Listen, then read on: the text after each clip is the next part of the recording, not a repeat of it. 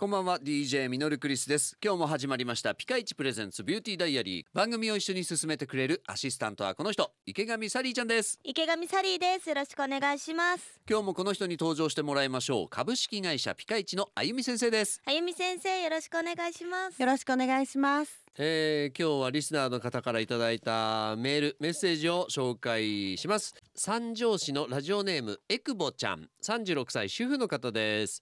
最近肌のくすみが気になっています。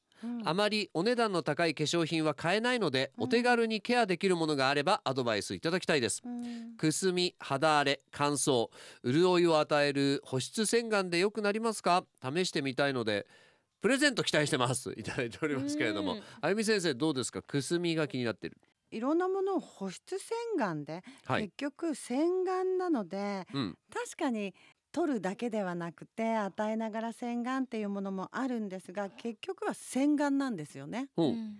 なので普段のケア、うん。うん。でもくすみって言ってもねいろんな種類があるんです。はいえー、とじゃあ一つ挙げると毛穴のうん。汚れが取れてないくすみだったり、はい。肌の表面がこうガサガサしてて乱反射光のね、そういうくすみだったり、はい。血行が悪いくすみだったり血行うんとくすみにもいろんな種類があるので、うん。そのこうくすみに合わせたケアをすることが大事。はうん。あくすみの種類によってケアが違うそうとなんですよ、だから血行を良くしてあげるとか、はい。古い角質がこう溜まったままでうん。くすみがある場合は、ちょっとピーリングっていうものでうん。ねあの古い角質を取ってあげるとか、はい。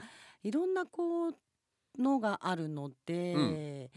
これをしてくださいっていうのはないんですけど、うん。でもいつもいつも言うように保湿だったり食生活だったり、うん。ストレスでもやっぱり血行が悪くなってくすみが起きるので。やっほぱりこう普段そういうところの改善っていうのをまず第一に考えてもらって、ううん。洗顔ばかりがいいわけじゃないのでやっぱりうん。与えて与えて与えるっていうことも必要ですね。なるほどではあゆみ先生今日のワンポイントアドバイスお願いします。はい、えー、お肌のくすみですけどニコニコ笑ってると血行も良くなるのでお。皆さん笑顔で過ごしましょう。だからそのストレスがあると笑えなくなっちゃうっていうのもうん。やっぱりそういうところでも原因があるかもしれない。はい、笑顔が一番です。笑顔が一番。じゃあサリーちゃんに、うん？あの今ラジオ聞いてる皆さんがサリーちゃんの笑顔を想像できるようなラジオですけど笑顔をお願いします。3219ニカかわいい。今日もありがとうございました。ありがとうございす。ます。ピカイチプレゼンツビューティーダイアリーではあなたからのメッセージを募集しています。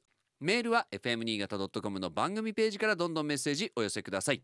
それでは今日はこの辺でお相手は DJ ミノルクリスト。池上サリーでした。それでは一緒に笑顔で前へ。また明日。バイバイ。